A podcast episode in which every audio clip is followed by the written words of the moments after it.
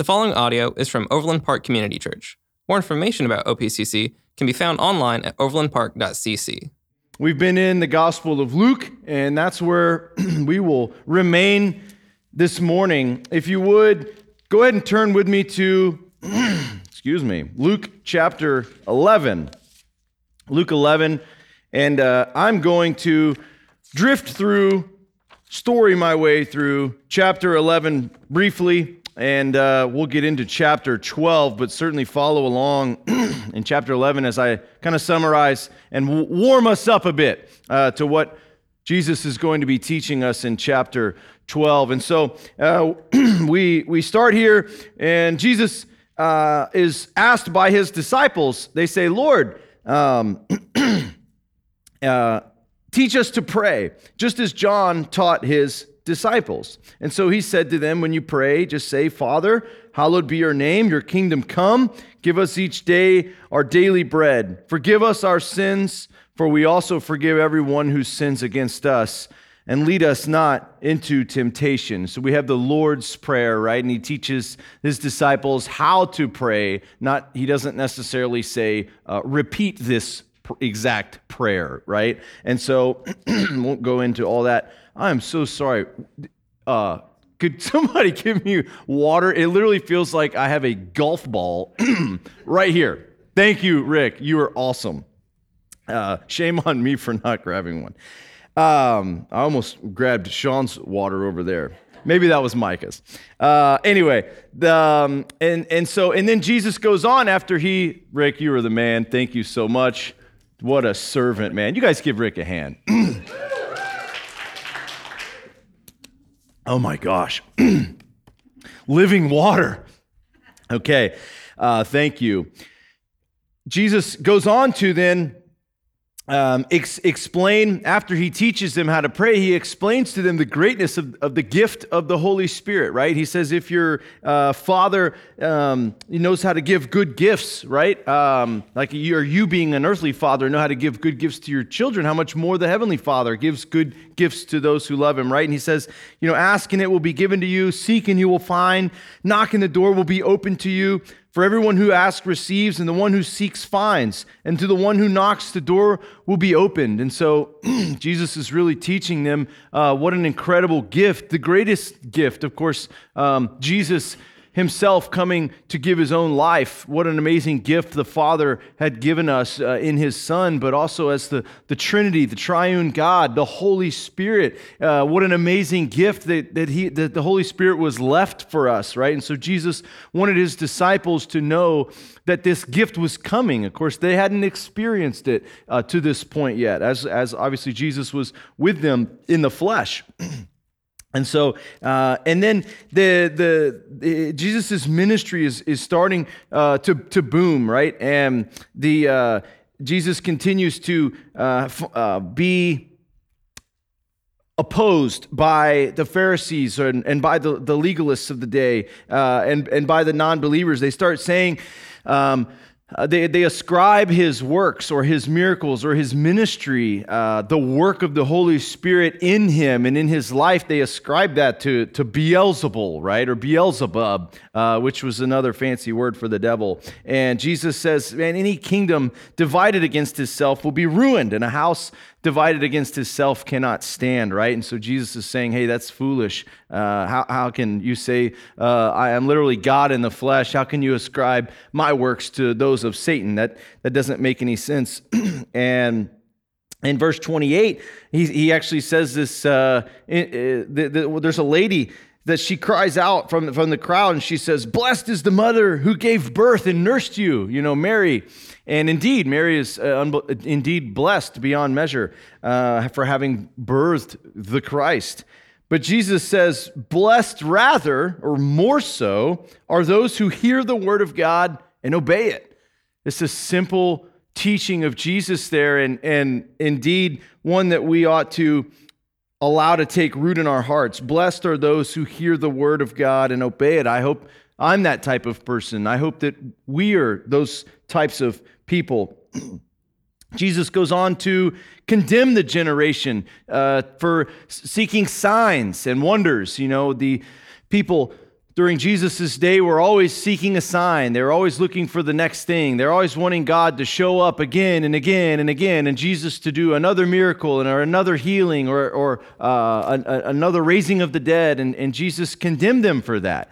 And Jesus condemns us for the same thing. You know, God has shown himself to be who he said he is and to be faithful in our lives over and over and over again, right? We, we ought to be able to look into the past in our lives and, and give God glory and thanks for all that He's done instead of constantly wanting to have God do the next thing for us in order to bring joy and praise in our life. I, am so guilty of that. I'm always, you know, I can find myself in a lowly place and, and, and wanting God to move or to do this thing in the future or for, for this new, new job or this next paycheck or this, you know, uh, a, a new relationship or whatever, something new and fresh, or I'm asking God for breakthrough in this area uh, or that, which is good and okay.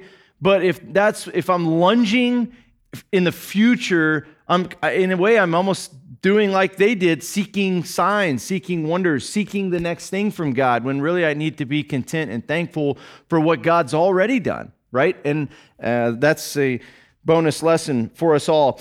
Jesus teaches us about the lamp of the body, which is the eye, right? Jesus teaches his disciples a really important lesson. He says, No one puts a lamp uh, no one lights a lamp and puts it in a place where it will be hidden or under a bowl. Instead, they put it on its stand so that those who come in may see the light. In verse 34, chapter 11, he says, Your eye is the lamp of your body. When your eyes are healthy, your whole body is also full of light. But when they are unhealthy, your body is full of darkness. And man, what a great lesson that is today for uh, everybody with technology and TVs, screens, phones. Man, your eye, when your eye is healthy, your body will be healthy as well. And when your eye is unhealthy, your body will be unhealthy. And we have to guard ourselves. We have to be mindful of the things that we're looking at, both men and women, and guard ourselves and make sure our eyes are in the right place. Your eye is indeed the lamp of the body,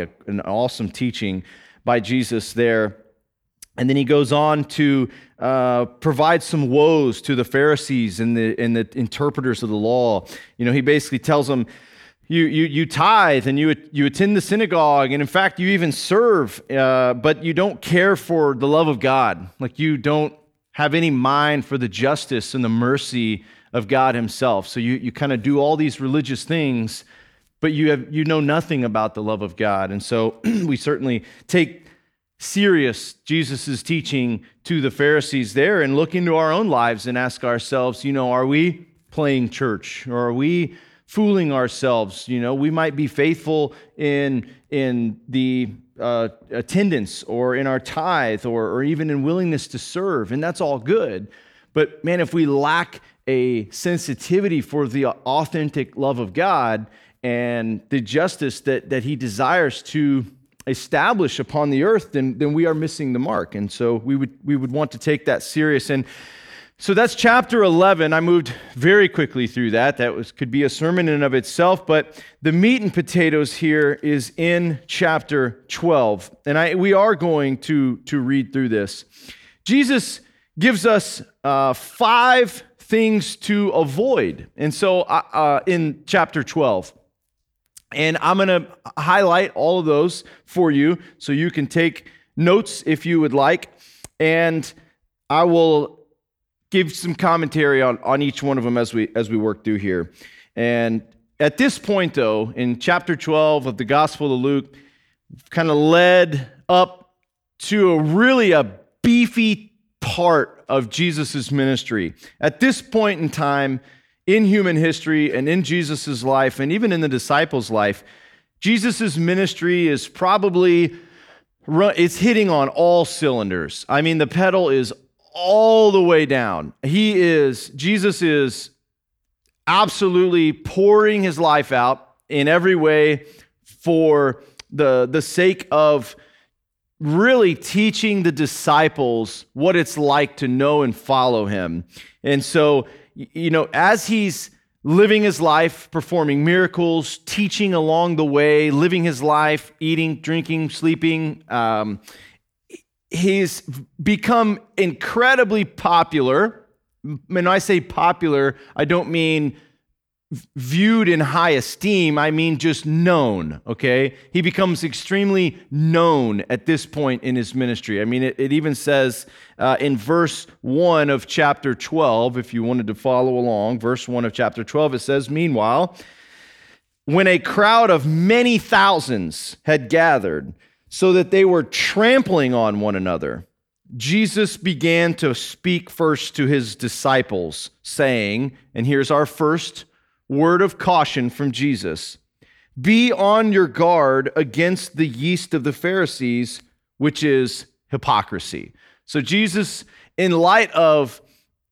things are absolutely booming, says people are literally trampling on one another. In fact, I read a story last night. I have a friend uh, who, did, who made a post on Facebook that he was in Las Vegas, and apparently, uh, somebody, uh, they think it was a, a, a, landscape guy. A mower was mowing the yard at one of the casinos, and a rock went and hit uh, a window in one of the casinos, and, and everybody totally freaked. It was like shootings, gunfire, oh my, you know, and it was it was mass panic. And he has a video on his phone, and it's kind of sad and a little bit crazy. I mean, people are like, they're trampling each other to get out of there, and it was literally a rock chip flown out of a mower that hit the window of this casino. But uh, anyway, that's kind of what I was reading that this morning. That's what it made me think of was just just you know um, uh, pandemonium, man. It was people were obsessed with the life of Jesus, but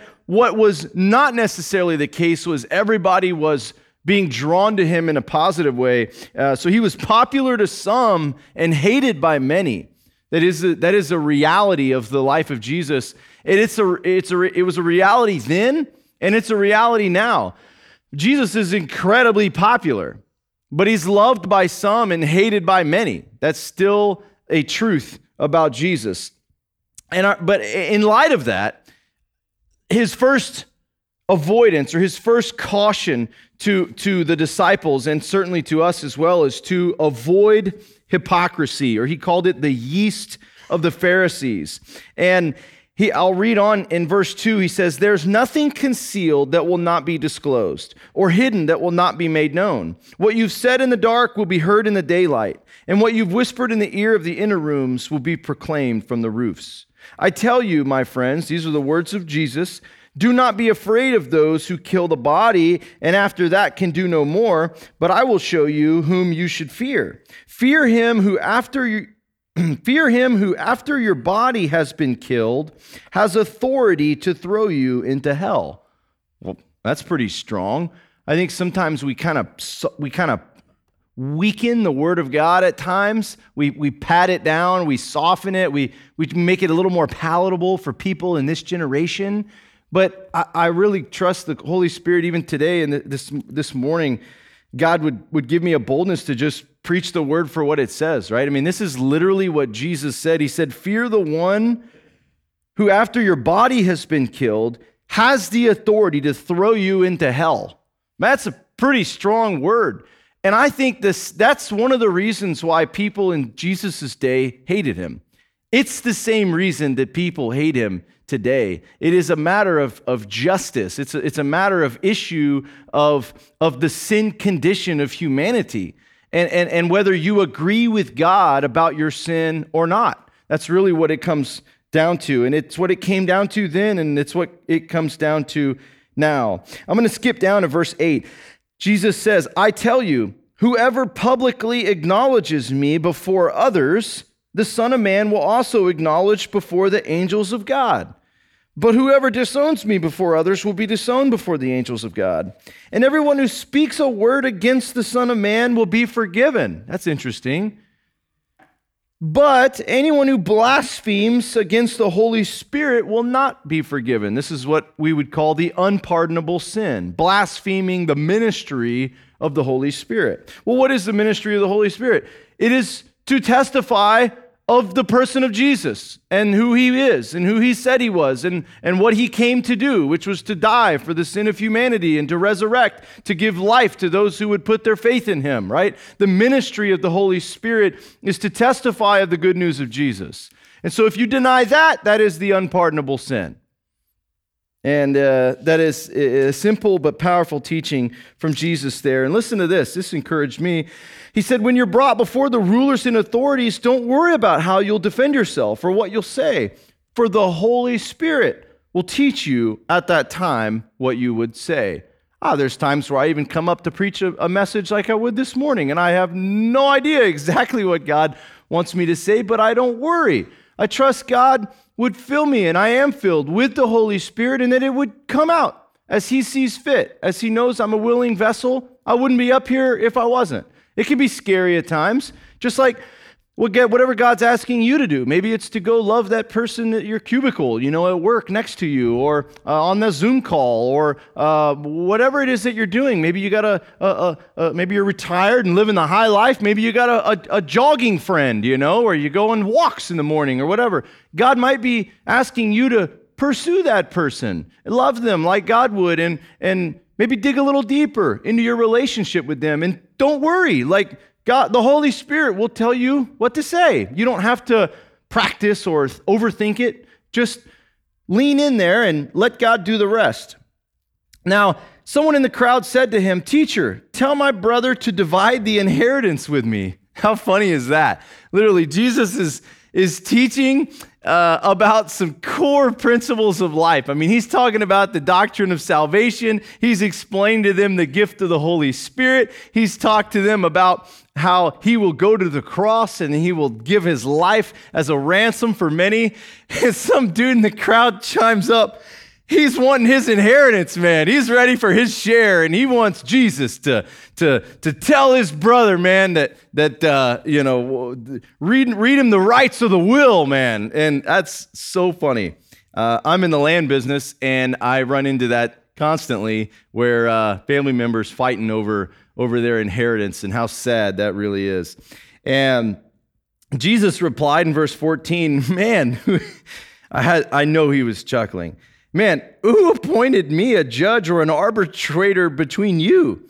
And he said to them, and now when he says to them, he this is to his disciples, and this is number two. This is Jesus' caution number two. Watch out!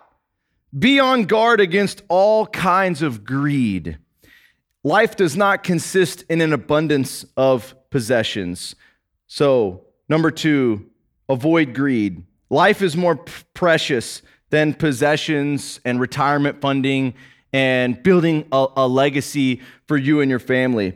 He told them this parable The ground of a certain rich man yielded an abundant harvest.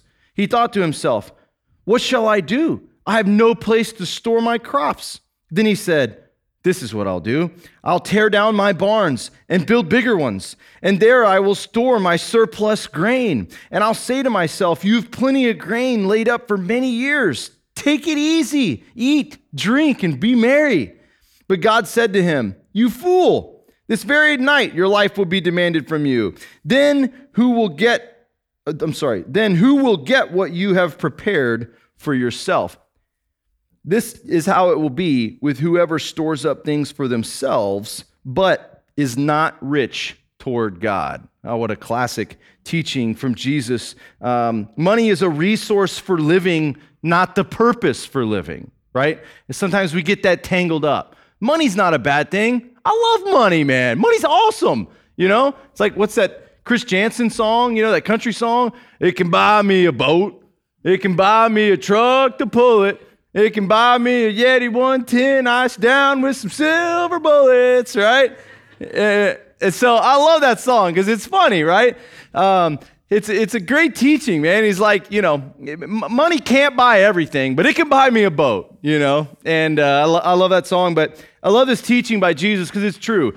Sometimes one of the God God wants us to use money and use our resources, whether it's our home, our clothes, our time, our money, our um, possessions. He He desires to give us those things, and and He wants us to use them as tools to to be ministers in His kingdom. But sometimes we actually like falsely uh, build our lives around the money. And and that's where we can get tangled around the axle. And and at times um, it, it, really is at the end of the day it's just greed you know? Uh, it sounds aggressive and it sounds heavy. Like I'm, I'm not greedy but you really are. Like if you're if you literally spend all of your time figuring out how to maximize your profits and grow your wealth etc um, that's you're being greedy with your time uh, and, and, you're being greedy with your resources. Even if you tithe 10% and you're faithful with what God's asked you to do at the bare minimum, you can still be greedy and, and tithe, right? And so you just need to challenge your heart on what God might be saying to you there. The third one is the third uh, word of caution from Jesus we find here in verse 22. Then Jesus said to his disciples, so he's really leaning into his disciples. He's not teaching to a massive crowd here. Even though crowds are gathering, they're trampling on each other to get close to him. He is speaking privately to his disciples here. He wants them to get it first. He says, Therefore, I tell you, do not worry about your life. There's the teaching. Don't worry. What you will eat, about your body, or what you will wear. For life is more than food, and the body more than clothes. Consider the ravens. They don't sow or reap or have a, a, storehouse or a barn, yet God feeds them. How much more valuable you are than the birds. Who of you, by worrying, can add a single hour to your life? Since you cannot do this very little thing, why do you worry about the rest? he goes on to say, Consider the lilies, consider the flowers. They grow and they spin and they don't labor, right? I'm going to move down to verse 34. no, I'm sorry, verse 31. But he, Jesus says, Seek his kingdom, and these things will be given to you as well, or in addition to. So it's not that God doesn't want us to have you know, nice clothes or a nice car or a nice home or, or um, air conditioning. You know, we don't have to all sell our stuff and move to Uganda, right? That's a, God may be asking you to do that, but it's doubtful that He's asking the majority of us to do that. Like, we don't have to be scared of money or uh, some type of American dream lifestyle. That's not the problem. It's, it, the problem is if we haven't first sought the kingdom of God or considered the things that God cares most about, which is the souls eh, eh, of humanity, which are His great possession, right? His family. It's when we don't care about that more than we do our own kingdoms. And I, I even wrote here you know, God wants to give good gifts to his children, you know, who obey. It's just like me. Like I, I love my kids so much and I love giving them gifts, but I, I don't love giving them gifts when they don't obey. In fact, what does every parent do when their kid doesn't obey? They take them away. That's right. And it's like, man, I remember one time I acted in anger here, I confess, but it was a good point. I remember one time, man, the kids were acting up and and they for Christmas they got this big like transformer thing, you know, and he was awesome, like he had movable arms and everything. And the kids were just being little turds. And I went and I took that thing and I'm like, no more transformer. And I walked outside and just slam dunked that guy right in the trash. And I felt so good about it. Not, I felt a little bad, but I'm. It made the point, right? Hey, this was a good gift. I love you guys. Merry Christmas. This gift is going in the trash because you guys can't steward it well. And God does the same thing with us, man. He's stripping things from us all the time, whether we realize it or not.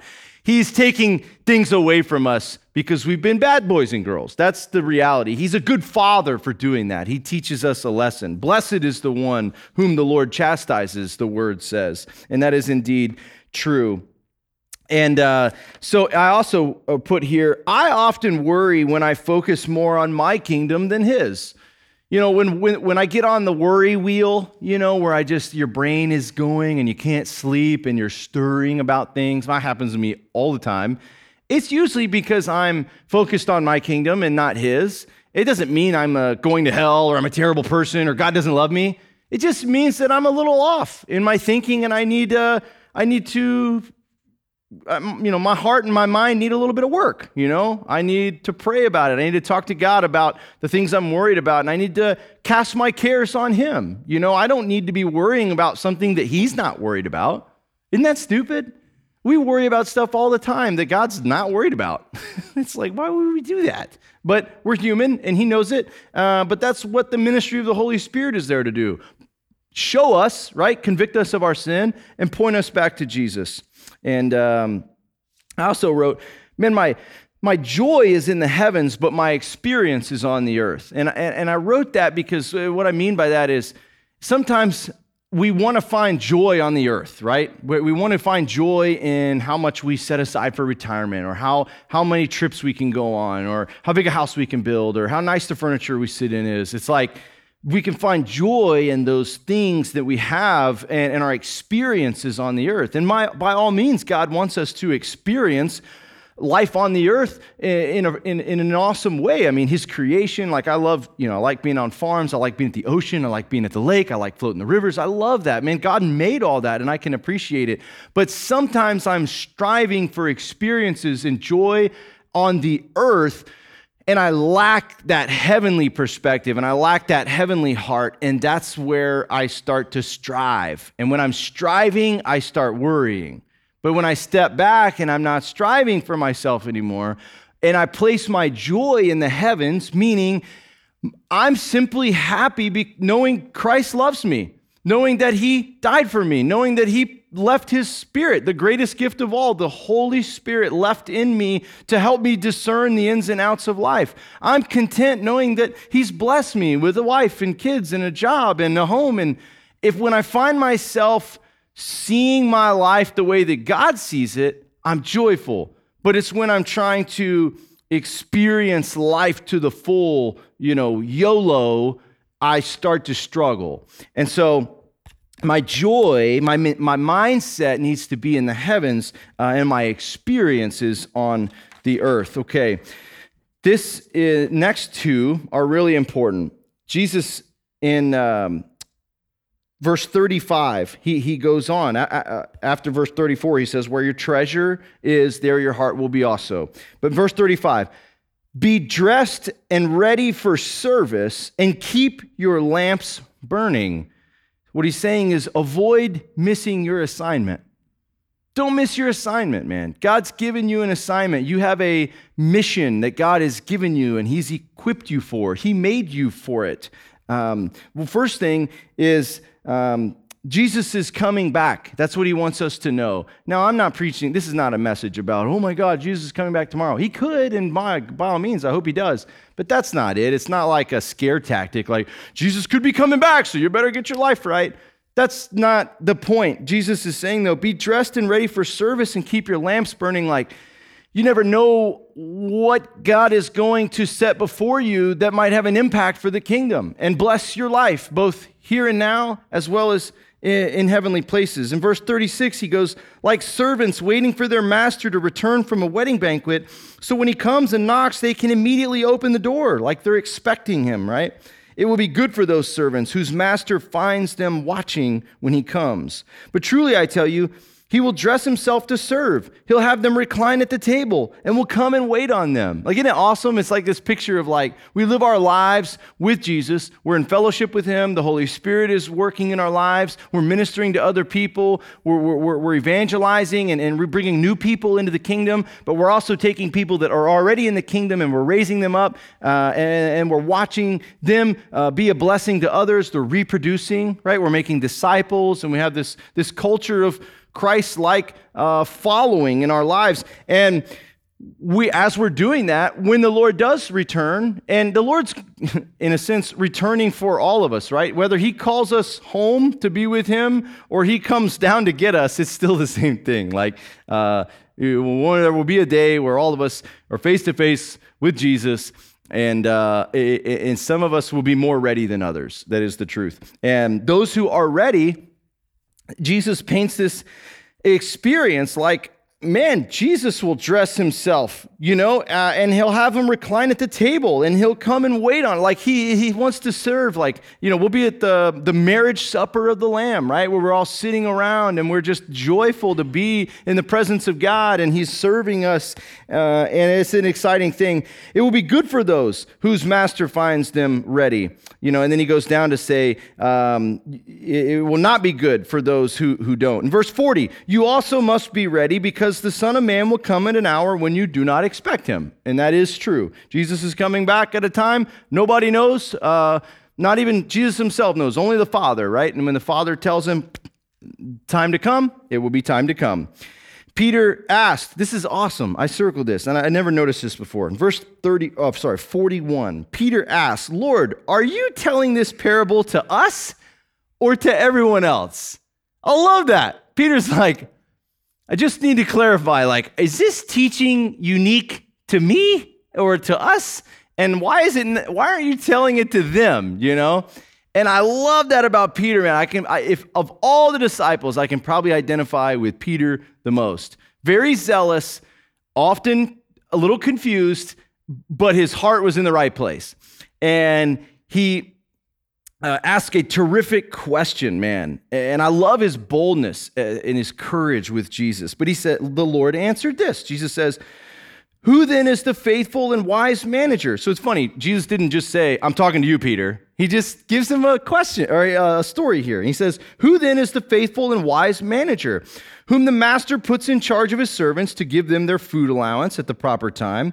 It'd be good for that servant whom the master finds doing so when he returns. Truly, I tell you, he will put him in charge of all his possessions. But suppose the servant says to himself, My master's taking a long time in coming and he then begins to beat the other servants, both men and women, and to eat and drink and get drunk. The master of that servant will come on a day when he does not expect him, and at an hour he's not aware of. Listen to this. This is wild. He'll cut him to pieces and assign him a place with the unbelievers. That's strong, man. Jesus is like, I'm talking to you, Peter. He said it without saying that, but I know that got his attention. The servant who knows the master's will and does not get ready or does not do what the master wants will be beaten with many blows. Ooh. But the one who does not know and does these things deserving punishment will be beaten with few blows. From everyone who has been given much, much will be demanded. And from the one who's been entrusted with much, much more will be asked. Man, Jesus is saying, dude, you are accountable. Jesus is like, man, I've pulled you aside. Like I pulled you off the lake. I showed you who I was. I took you up to the mountain. He's almost like he's saying, Peter, do you remember when we took that little hike up the mountain and my face transfigured and Moses and Elijah showed up and you wanted to build a tent and all that? Do you remember that? Peter, you remember when you heard the audible voice of God come down and say, This is my son, listen to him, right? And Jesus is saying uh, to Peter, would be saying in the spirit of it, listen to what I'm telling you. Be watchful, be ready. Don't miss your assignment. That's the, the, the message for us today in this church, in this body, in this family. Don't miss our assignment. God has assigned you to something. He, God is like the master that has given a servant, you, he has entrusted with you a life that he desires for you to live. How you steward that is very important. The number five, this is the last one, and it's it is uh, where we'll land our talk today. Is avoiding a false reality. Jesus uh, wants us and of the disciples to avoid a false reality, and and this is what I mean by this. And this is what Jesus meant, I should say. He says this in verse 49 I have come to bring fire on the earth, and how I wish it were already kindled. But I have a baptism to undergo, and what constraint I'm under until it is completed. He's talking about surrendering his life to the cross. Okay, he's saying, "Hey, I've, I've got a baptism that I, have got to go lay my life down, and it's not yet completed." And he's under constraint until it did happen. But he says, do you think that I came to bring peace on the earth? No, I tell you, but division. I had to have rattled the disciples. Maybe it's rattling somebody in the room today. From now on, there will be five in one family divided against each other, three against two, and two against three. They will be divided father against son, son against father, mother against daughter, daughter against mother, mother in law against daughter in law, daughter in law against mother in law. And he said to the crowd, When you see a cloud rising in the west, immediately you say it's going to rain. And it does. Like we see a storm cloud coming, and we're like, it's going to rain, which we need. Praise the Lord. And he says, when the south wind blows, you say it's going to be hot. And it is hot. And it is hot. He says, Hypocrites, you know how to interpret the appearance of the earth and the sky. How is it that you don't know how to interpret the present time? So important. You're, he's saying you're, you're living in a false reality. Things, you, you, you want things to be better than they really are. He says, Why don't you judge for yourselves what's right? As you're going with your adversary to the magistrate, try hard to be reconciled on the way, or your adversary may drag you off to the judge, and the judge turn you over to the officer, and the officer throw you into prison. I tell you, you will not get out until you have paid every last penny. Sean, I'll invite you and the in the crew to come on up while I land the the sermon here, but Jesus is teaching us a really critical lesson on avoiding a false reality. Did, Jesus didn't die so that we could, quote, live the American dream, right? Or, or, or pad our lives with, with, uh, with, with joys and pleasures that have no eternal meaning.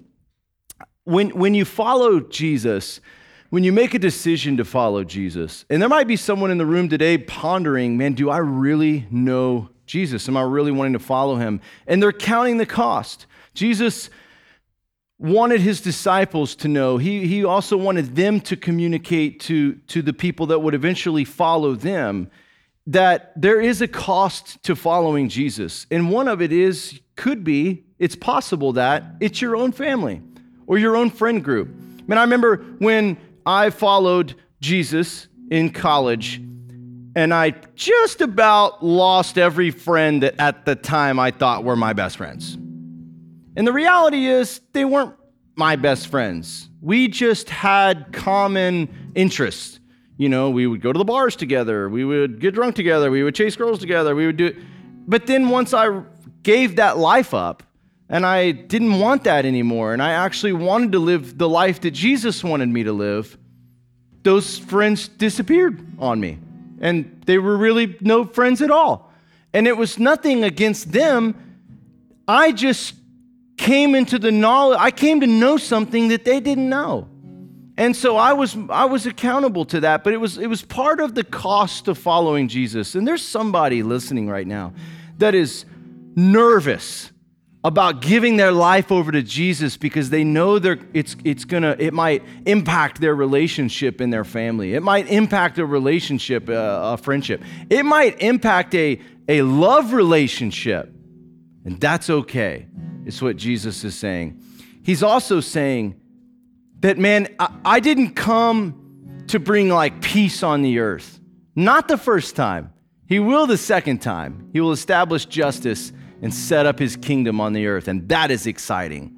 But the first time he came with a sword, and it is the word of God that divides all of humanity. The truth of the gospel that Jesus died on the cross to save the sins of, of humanity. And there are two types of people in the world there are those that know him and love him, and those that choose not to and ultimately will hate him. It, that's, there's two types of people in the world, and so it's divisive. And you, you can't be on the fence about who Jesus is. You can't be on the fence about salvation, man. There is a fork in the road. That is the reality. And you have to digest that truth before you die physically and know that God has purposed for you to land in eternity with Him. You're going to land in eternity no matter what, but it'll either be with Him or without Him. He says, That I came to divide. I, I wanted to share a few comments like I have in previous weeks. Following Jesus, these are some of my thoughts, and I'll, and I'll leave it to Sean and the team. Following Jesus in today's world should feel more radical than normal. I think we're trying to figure out how to follow Jesus, but, but make it not really like impact our culture too much. And that's not possible, Jesus is saying. When you follow Jesus, it's absolutely radical. He, uh, he will change your life and it will be different. It'll look different, it'll sound different, it'll be different. And it won't be all that well received by the world. In fact, if your life is so attractive to a whole bunch of people, you might want to question is my life really built like Jesus' life was? It, it, it might be something you need to, to ponder or consider. I put, I have to guard myself against striving, and, and often that's what starts the worry wheel, man. Jesus teaches his disciples, don't worry. I spend a lot of time worrying. I know you do too. And, and that's not how God wants us to live our lives. When I focus on his dreams, like G- God's dream would be that we would all come to know him. We would all accept him as Savior, and that we would all be with him in paradise for eternity. That is God's dream. That won't be the reality, but it is his dream. But when I focus more on that, bringing more people into the knowledge and the saving grace of Christ, that I, I notice that the dreams that I have in my mind, in my um, in my uh, my mortal mind, my my earthly body, right? I, what I can think about, the life that I can vision, it starts to happen. Like my earthly dreams are coming true as I'm investing in the heavenly dreams that God has for him and his family. The dreams that I have for me and my family are just coming true. It's not because I'm making it happen, it's because I'm focusing on God's kingdom and he's blessing my life. It's like a double life, but not in a bad way. We say, you know, not to be double minded. We don't want to be double minded or living a double life like we would say in a, some really bad uh, sitcom or something. But uh, what I mean is, your, your life is, is, is like in two parts. When you follow Jesus, you, you instantly step into a eternally secure being, right? And so, like, even right now, man, I am a born again follower of Christ, living changed an eternal life right in the here and now. And when I, my body will die, but my soul remains the same. Like I am hidden in Christ already. Ephesians says, I'm seated in heavenly places with Christ Jesus right now. Okay? But I'm still on the earth. So it's like a double life.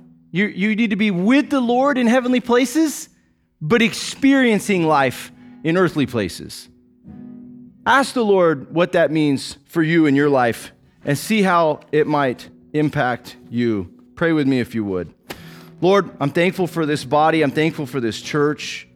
Thankful for the Word of God and for your teachings. Jesus, I pray that anyone listening this morning would have heard you and not Shay, that the Holy Spirit would have had his way, and that you would minister to our hearts in a way that only you can. Thank you for your gift. We love you, Jesus. It's in your name that we pray. Amen. Thank you for listening to audio from Overland Park Community Church in Overland Park, Kansas. For more information, visit us online at overlandpark.cc.